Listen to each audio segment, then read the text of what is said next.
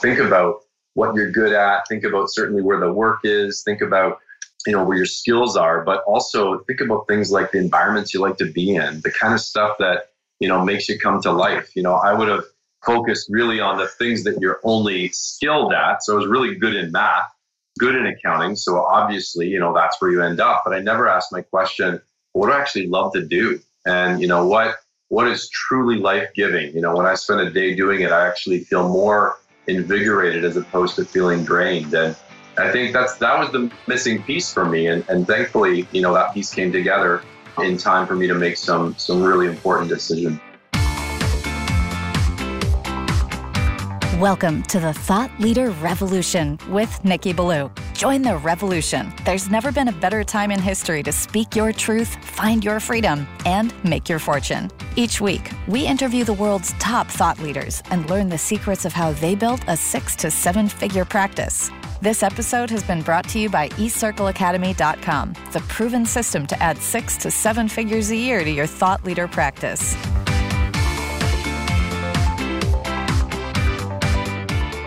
Welcome to another exciting episode of the podcast, The Thought Leader Revolution. I'm your host, Nikki Ballou.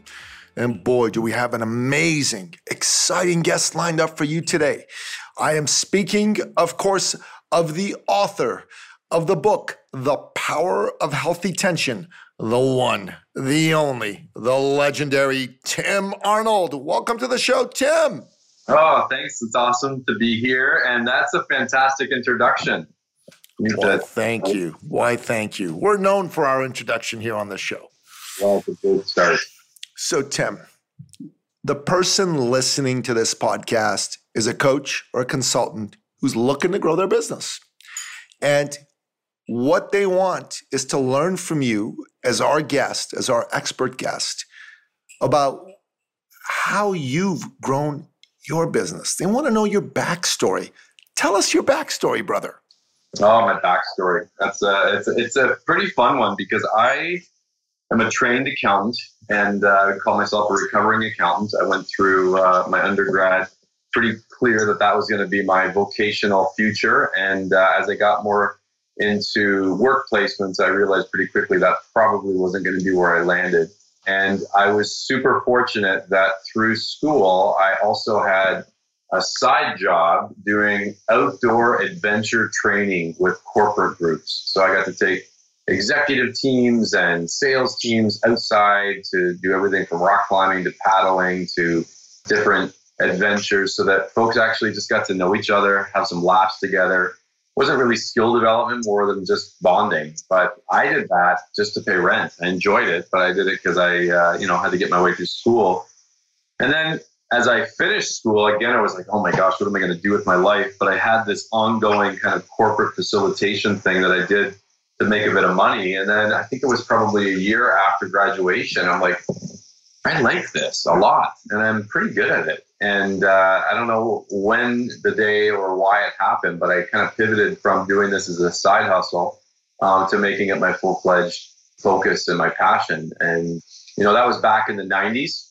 And uh, I started in the industry really on the kind of outdoor bonding, fun adventure side. And as the years progressed, I've always kind of stayed in the team building and leadership development space, uh, but do a lot more work uh, indoors now, working with teams and leaders to try to make them uh, not just a group of people that kind of sit in the same room, but actually a group of people that experience just great synergy by getting the best out of each other.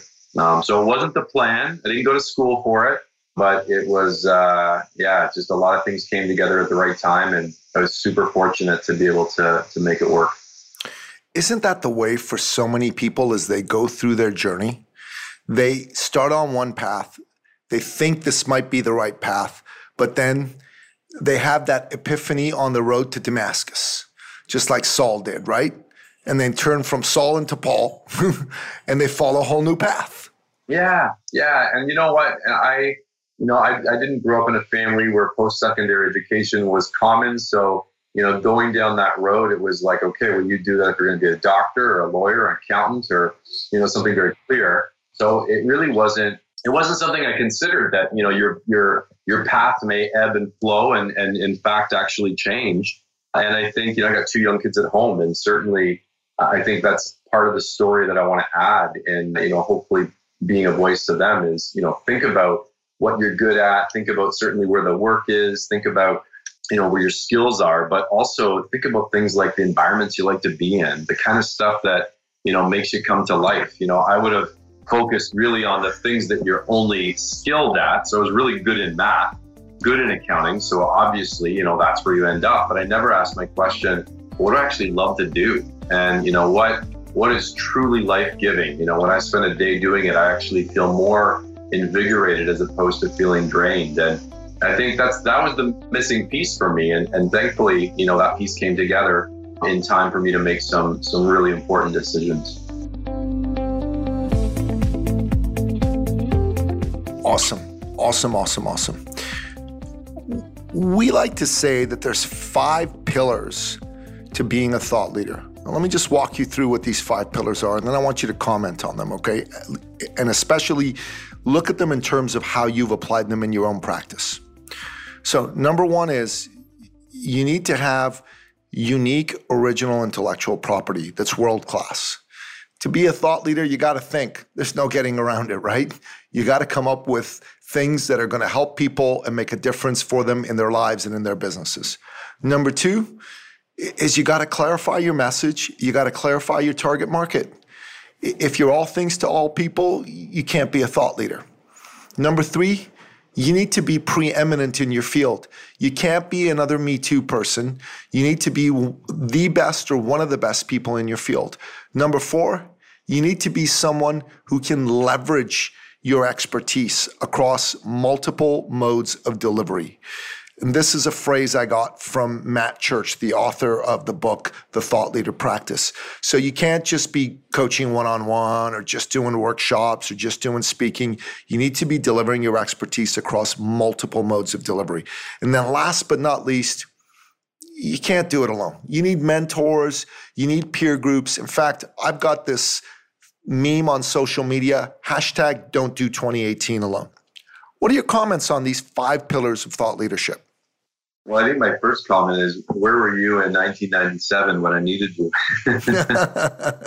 Uh, I think that some of these, I, I, don't think I'd have the same language as you, but man, the spirit behind, I think what you're talking about are just so critical when you, you know, you feel that you've got maybe something to offer to the world, but you just don't quite know the best way to get it out there. I think, you know, I, I've got thoughts on quite a few. I mean, in terms of intellectual property, you know, it's it's an interesting thing because I, I feel, you know, I started in my young 20s into uh, corporate consulting and executive development. I think one thing that if I could talk to myself now, you know, back then, it'd be, you know, I had a really great mentor at the time, was amazing corporate executive consultant. And he said, spend, you know, spend a year, spend a little bit of time because you're working with me a lot. Just kind of watch me and model kind of what I do because I'm pretty good at it. And he was, he was fantastic. He was a master at it. But he said the whole time, you know, model my work, but do it always with the intent that you're going to slowly start to find your own voice and, and, you know, start with something that works, but constantly move to find your voice. And I think for me, you know, finding your voice is also usually pretty connected to tapping into you know what ultimately will be your unique thing you know what is it that out of all the work you do with leaders and, and, and all the work you do with you know high performers what is it that you feel out of everything else you just you're passionate about you know sometimes um, i've heard it referred to as you're holy discontent and that you just you just it keeps you up at night that people have to struggle with this and i think once you start to identify that and and and do it through some experience yeah, then you go to town saying, okay, how do I? I think first of all, Nikki, for me is how do I be a student of this? How do I read every book I can read? How can I, you know, and, and for me, you know, I, I, do a lot of work around tension and uh, chronic issues that leaders face. You know, I scrambled up the pennies to get on planes and, and meet with the the thought leaders that were out there and just say, hey, if I take you to lunch, I got five questions. I won't waste your time, but you just let me ask you five questions. And I was fortunate enough that no one said no. And and and as you talk to these people, you read the information. I think the whole time you're doing that on one hand with the humility of knowing that there's lots of stuff out there before you. But if that's the puzzle pieces that are out there, there's a puzzle missing and it's your piece. So, whatever space you're in, what is the piece that you want to contribute? And then ultimately, once I think that becomes clear, just don't hold back. You know, at that point, you want to be really becoming the person who's known for that space. And, you know, in, in, in my world, like I said, I do a lot of work with chronic issues and, and complexity. And, and, you know, if you look at the, the good to great Jim Collins, if you look at Barry Johnson's polarity management in the fifth discipline, Peter Senge's work around systems thinking, all of those pioneers are speaking about the same phenomenon that I speak of. But, you know, as I met with some of these folks, as I, I spend time reading, the whole time you're thinking, okay, but what's my piece? And then I think that, yeah, what I said, once that emerges, you know, I think it allows you then to move to the fact of, okay, I'm not going to speak now about you know 80 different models and theories in the complexity world or in the in the you know the conflict management world. I'm going to really really be clear on my piece. And you know ultimately i'm going to work so that my space becomes kind of claimed by me not as the be all end all because there's lots of other pieces in the puzzle but this piece is mine. And i think you know when you talk about you know being the person to be known in your field you know, I, I, I would I would feel that, you know, I, I use the word in your space a lot, and I think, you know, again, for the humility of knowing that there's lots of other pieces that fit together, you know, to provide really good executive development and team development. But there's one piece that you do better than anyone else. And, you know, at that point, I think, you know, the piece I'd still be working on is your, you know, your last two pieces, which is number one, now that I feel like I've started to really start, you know, writing, blogging, speaking, podcasting, doing webinars, not all over the map, but really focused around my piece, kind of my specific element of thought where I have leadership. How do I leverage that? And, you know, I mentioned a number of the ways, but, you know, the one thing that's, that's obviously challenging is that you can't do everything. So you want to leverage it, but you also want to leverage it in a way that you know, for me, it's kind of like, okay, I want to leverage, but I need to do it with a short list because I can't, I can't be spread too thin. It's even like examples in social media, you know, you've got so many social media platforms. I can't, I can't deliver 10 out of 10 level contribution on all those platforms, but I feel like I can do pretty darn good at a couple. So what are the, what are the few that suit me really, really well? And then I'm not going to lose sleep that I'm not on every other platform. And I think with your expertise, you know, you can't lose sleep with the fact like, oh, you know, I should be doing an online training course or, oh man, I should be doing an insta, you know, I should be faculty at an institute. And because the list just keeps growing and growing of ways you can leverage your expertise. But I think you have to think about, okay, but what's, you know, what's my top five? What are five things for me that I feel are a well-rounded way to leverage my expertise? Maybe it is speaking, you know, maybe it's a podcast if you've got those skill sets. Uh, maybe you're just going to go to town on social but those are the ones that at the end of the day, if I deliver on those, you know, diverse areas, I'm going to go to bed and rest. I'm not going to feel like I'm under delivering. I'm not going to worry about all the things I'm not doing, but I'm going to do well at those. And as far as the not alone piece, you know, it, it's, uh, I don't know. I, I, I don't know if I've been lucky or just blessed, but as I've been doing more and more work now for over 20 years in this world of you know, executive development, corporate team development, you would think that it'd be a really competitive arena. And yet I I would say 90% of the time have found it to be incredibly collaborative. I feel like anytime that I've done things like throw out, you know, an email to a bunch of my competitors saying, hey, you guys want to spend a day together and just learn from each other? What are the challenges you're facing? Let's talk about it. Trying to develop communities of practice, getting into a mentoring group there is so many more doors open than doors closed. And I think again, it's like, okay, who's my tribe going to be? And and I'm not going to just kind of tap into a tribe to get. I'm going to manage that in a way that I give just as much. Uh, but I, you know what, all five pillars you're talking about, I think are key. I, I think that you know there's probably a bit of sequence in what one's coming first, but you're the expert there. I'm not quite sure about that. Well, I think the thinking comes first. just being a thought leader, you got to get into some serious thinking, right? You've got to figure out what your expertise is.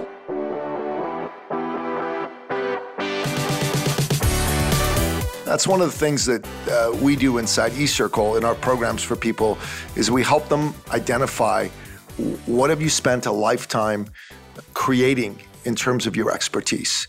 And then how do you turn that into actual IP? That's really, really important. Once you do that, the, the next step is well, who's this applicable to? Who cares, right? Like, who is the niche market that needs what you're bringing? And then once you've got that going on, then you got to start thinking about taking it to market. You got to pitch you know? And then once you've pitched it you've got some people to buy. You've got to see hey how can i leverage this across some other things? And then while you're doing all that i think there's the umbrella of preeminence. That doesn't come you know in a sequential process. Preeminence happens over time. Once you've been doing your work for a long period of time you'll become preeminent right and then last but not least, and again, I think this again isn't sequential, but it's something you absolutely must do. Don't do it alone. You got to have mentors. You got to be part of peer groups. And this is an ongoing thing. That's great. Makes sense? Yeah. So that's cool. So I was in a workshop you led uh, a week ago. And one of the things that you really helped me land on was very succinctly letting people know what we do. So I used to have this big convoluted statement that I would bring out when people said, What do you do? I said, Hey, I help people become thought leaders and express their expertise and use that to uh, make a certain amount of money a year. And a lot of people would look at me and go, A thought leader? Do you mean like Tony Robbins? I can't be like Tony Robbins. Forget it. And I, I, I narrowed that down to I help coaches and consultants grow their business simple yet powerful. There's power in simplicity, Tim. And I'm going to just take a big leap here that that's not just part of the workshop that you led for us. That's a big part of what you help people arrive at in the work you do. Uh, am I mistaken? No, that's bang on. You know what? I, uh, you know, the workshop that we got to spend some time together last week, I, I had the privilege of being part of uh, a team out of Nashville, uh, company called StoryBrand. Um, StoryBrand is a, just an incredible organization that helps organizations and leaders clarify their message. You know, the the underlying foundation is that if you confuse, you lose. Um, that I love that statement. It's so powerful.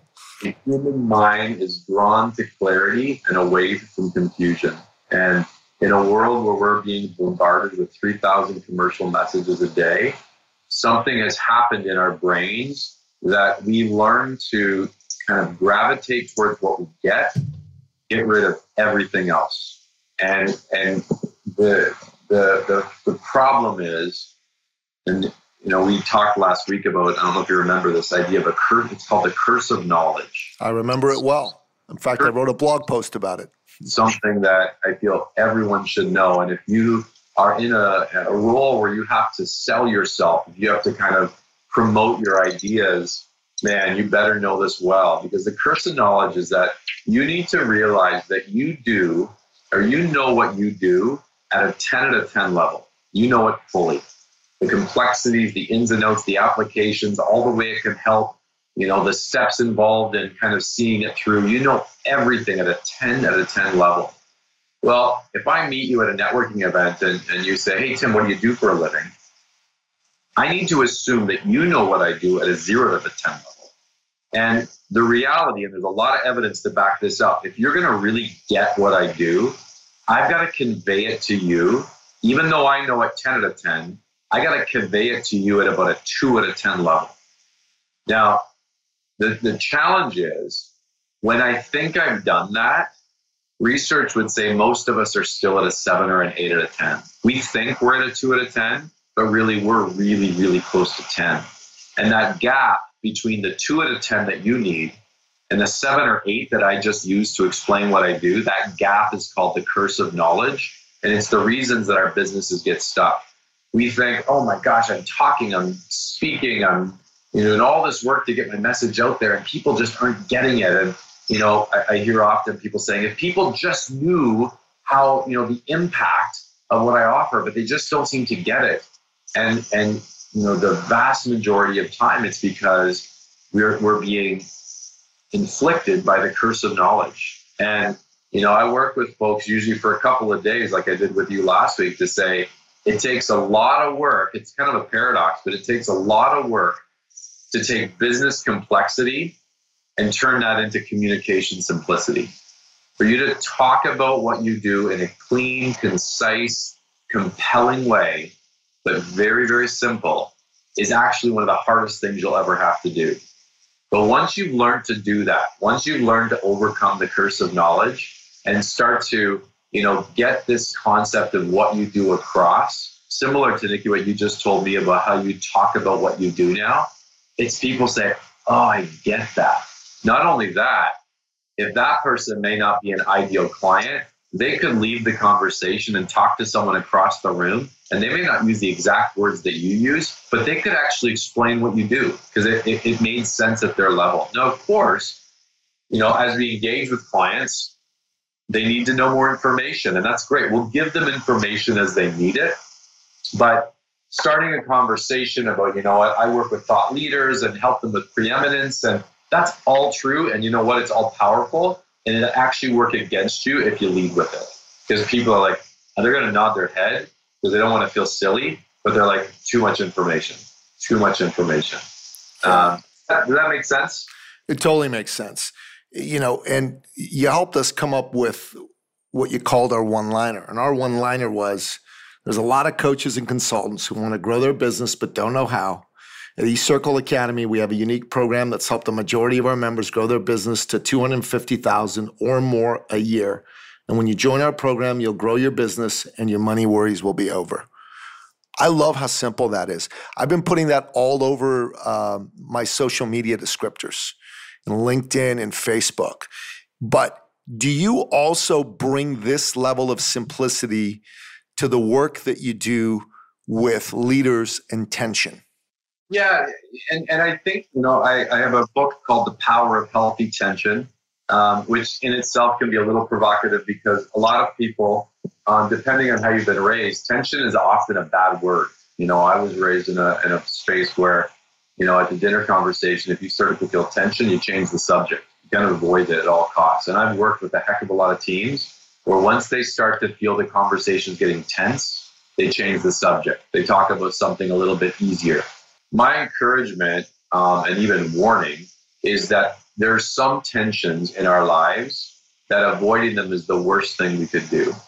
Uh, there's some tensions that if we actually kind of instead of looking away, lean into them, they can be the source of a huge competitive advantage and a huge amount of power. The the challenge that I find, you know, going back to kind of the piece that you feel more than anyone else, you have a a voice in, is is I worked with leaders and as I worked with teams, you know, they'd have be- beautiful missions and visions and values. You know, sometimes they were written on the wall. They'd have strategic plans that they felt great about, that they had, you know, um, wonderful consultants lead them through. It's, it's they, would have really good people around the boardroom table. So they're like, okay, we've got plans, we got vision, got good people, and yet I'd often hear the same thing: we feel stuck we know where it is we want to go. We just we just can't feel like we're getting there. We don't know why because we got the plan, we got the people. And what I found was, although there's lots of reasons that we get stuck in our leadership, and there's lots of reasons we get stuck in our teams, one of the most common reasons is that we're stuck because we're avoiding the tensions that we should be embracing. Instead of walking away or ignoring them, we need to name them. When you go, you know, talk about simplicity, one of the things that I've found is that every organization, and I'd say every leader, of all the tensions out there, there's one or two that are going to be make it or break it for you. And if you can name it and then put energy in not to avoid it, but to manage it well, it'll make all the difference. So when I say tension, I'm actually talking about in organizations, we often call them conflicting values. Things like structure, but flexibility uh, things like planning, but also acting. You know, in organizations, we want to manage our costs, but we also want to maintain quality.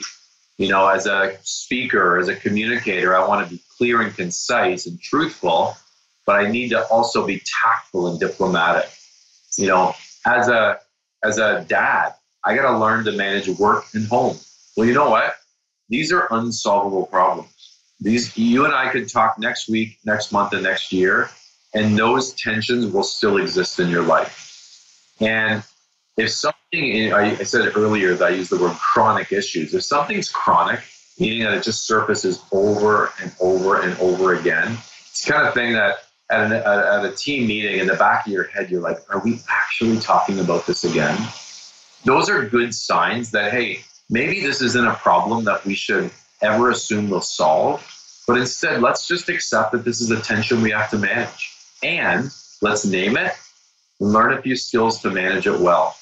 And I work with organizations sometimes every day that the difference maker for them, the thing that gets them unstuck in their leadership and then their teams, is being able to bring a really simple way to communicate just one or two tensions that they've got to start embracing, that they've got to start kind of leaning into. You know, I, have, I worked with a company today, actually. I was in Toronto this morning, and it's a company that's really trying to flatten out their hierarchy. So they're, they're kind of getting rid of a ton of management.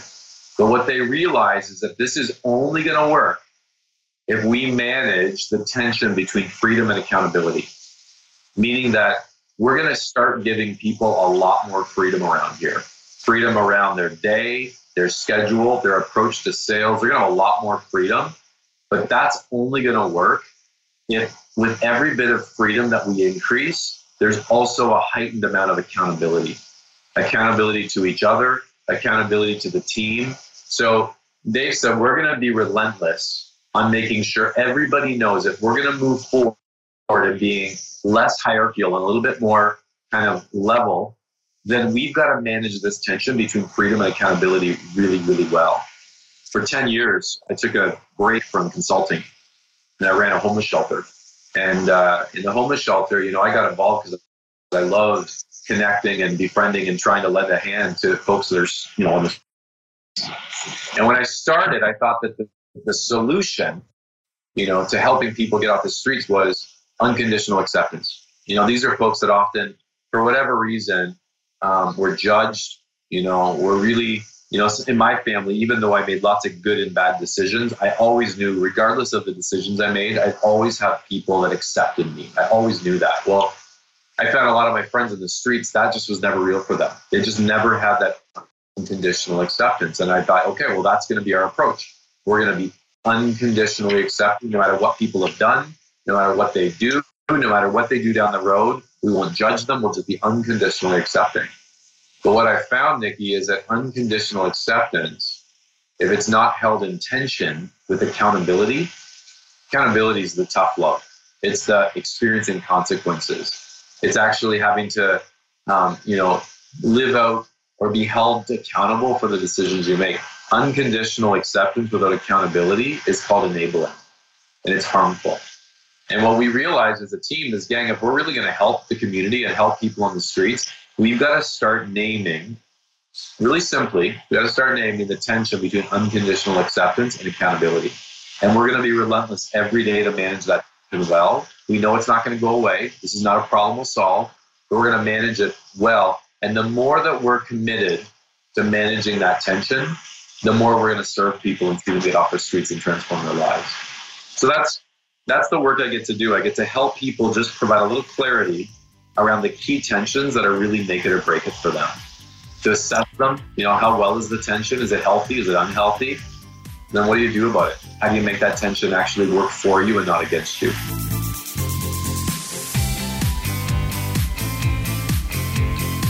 I love what you just shared. I love it. This is something that I'm gonna consume. I'm, I'm, I'm, I'm gonna I'm gonna read your book, and I'm gonna buy a bunch of copies and give them out to people that I care about, clients, family members, because I think everybody needs to hear this message. So the way for people to really benefit from this is I think they need to buy your book, Tim.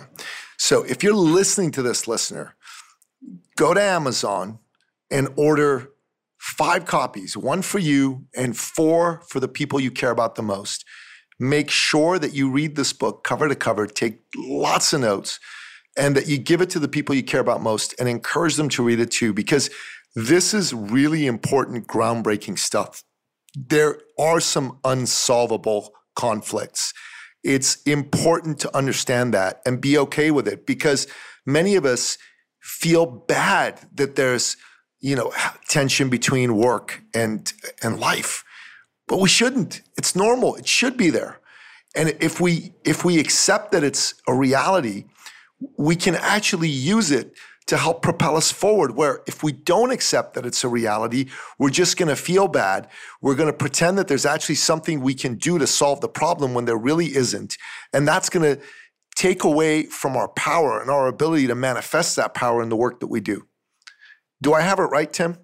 You do, man. You're very kind in your words, but I, I, you know, I believe with all my heart. I think that as a as a society, we just want to see everything as if it's a problem to solve. And again, I'm a trained accountant. I love solving problems, and I think probably the majority of things we face each day we can solve. But you know as well as I do that there's other stuff that just does not go away. You know, you, you think about folks that are listening, folks that are building up their their consultancy, their coaching practice, they got to figure out a way to be task focused, but at the same time relationship oriented. You know, I got to be grounded in what I know and in my strategy, but I got to be visionary and, and somehow live in that tension. I've got to somehow manage this ongoing tension between logic and gut feeling. You know, I got to learn how to compete with others, but I also got to learn how to collaborate with others, make sure I get people in the right camps. You know, as you said earlier, in communication, I need a deep understanding of what I do in my area of expertise, but I got to find a way to communicate that simply. And, and you know, the more success we get in our consulting and our coaching, the more work and home becomes something we better be paying attention to because it will not solve itself. It's something that needs constant attention. Not that one wins and one loses, but that I can say, hey, you know what? Work and home, I'm not meeting in the middle. I'm not compromising. I'm rocking it at both. I feel great about my home life and I'm not doing it to neglected work. This is a both hand, it's a win win. Oh, brilliantly said. Brilliantly said. So, Tim, we end off every single one of our podcast episodes by asking you, our expert guests, what are your top three expert action steps that you can share with our listener in bullet point form to help them elevate their life and grow their business?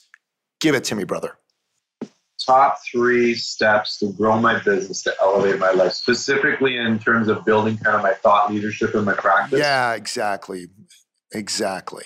You know what? I think the I think the the first thing that comes to mind for me, and this is not my term. I actually heard this by someone whose books have inspired my life very much, Bob Goff. But he talks a lot about spontaneous planning.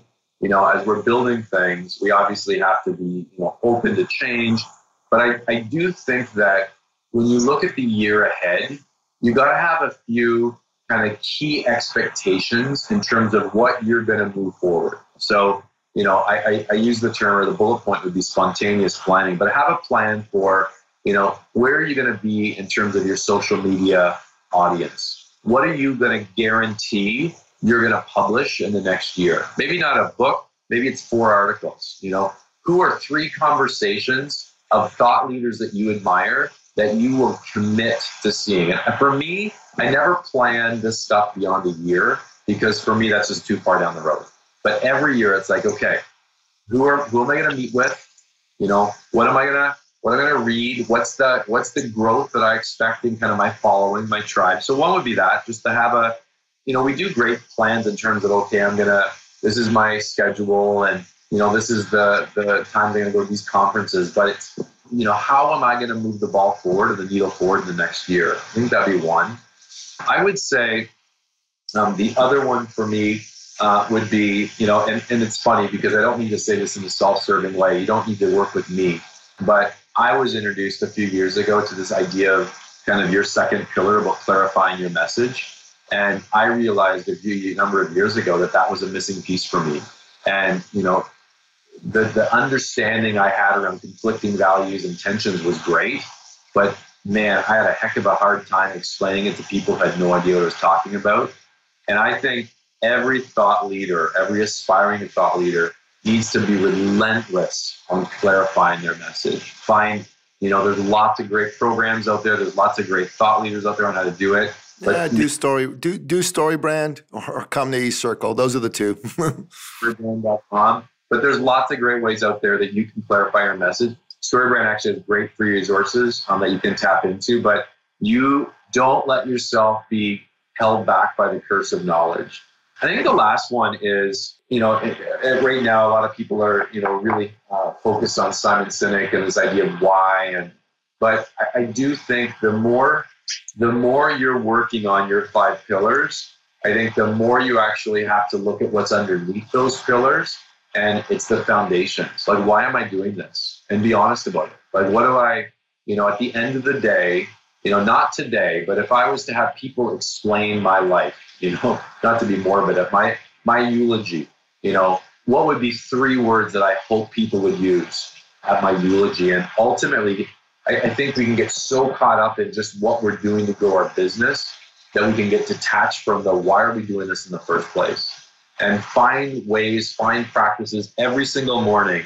You know, before I do anything else, I start with kind of my personal purpose statement. You know, I start by just writing kind of why do I do what I do, and, and usually kind of look at did I live that out yesterday? Is my day today oriented to that purpose? And you know, I don't think I don't think you can spend enough time on the the kind of the why. Why am I doing this? What impact do I feel I've been called to have in the world? These are three brilliant expert action steps, and thank you for sharing them with us, Tim. And listener, go pick up five copies of Tim's book, The Power of Healthy Tension. You've got a website called thepowerofhealthytension.com. Is that correct, Tim? Right, powerofhealthytension.com. It'll take you, um, originally, it'll take you right to where the book is. And then if you look at the links, there's um, also a lot of information about speaking and uh, uh, workshops that I do as well. So, yeah, lots of great. You go to the article section, I, I try to talk to a lot of um, executives, thought leaders, even athletes, musicians, artists, um, but just ways to learn about you know who's who's absolutely crushing it when it comes to managing tension well and what can we learn from them so all of that if you just go to the powerofhealthytension.com um, you can navigate around and find some pretty cool resources there awesome and we're going to put that website in the show notes so that you can access that make sure that you do that listener so you might be thinking to yourself can i be like tim arnold is it possible for me to grow my business? Because it's been a while since I've experienced some business growth. And the answer is yes, it is possible. All you need to do is go to ecircleacademy.com forward slash appointment and book a success call with myself or member of my team. This call is absolutely free. There's no charge, there's no obligation. But in this call, what we're going to do is we're going to work with you to put together a plan to help train you in the pillars of thought leadership, the five pillars that we talked about earlier with Tim, so that you can go and grow your business and your money worries will be over forever. And the way to do that is go to ecircleacademy.com forward slash appointment or ecircleacademy.com. Go to the top right hand corner and click on book your success call right now. Tim, thank you so much for being on the show. It's been a real pleasure to have you on. Uh, thank you, and thanks for what you do. I think that it's a, a world that needs more folks like you that are creating tribes and connecting people. So keep doing what you're doing. I appreciate it, my man. And right back at you. The world needs you. The world needs Tim Arnold. And that, my friends, wraps up another exciting episode of the podcast, The Thought Leader Revolution. To find out more about today's incredible guest, the inimitable Tim Arnold, go to thethoughtleaderrevolution.com. All the information on his website is going to be there in the show notes. And to jump on a success call with myself or a member of my team to help you grow your business, go to ecircleacademy.com forward slash appointment. Until next time, goodbye.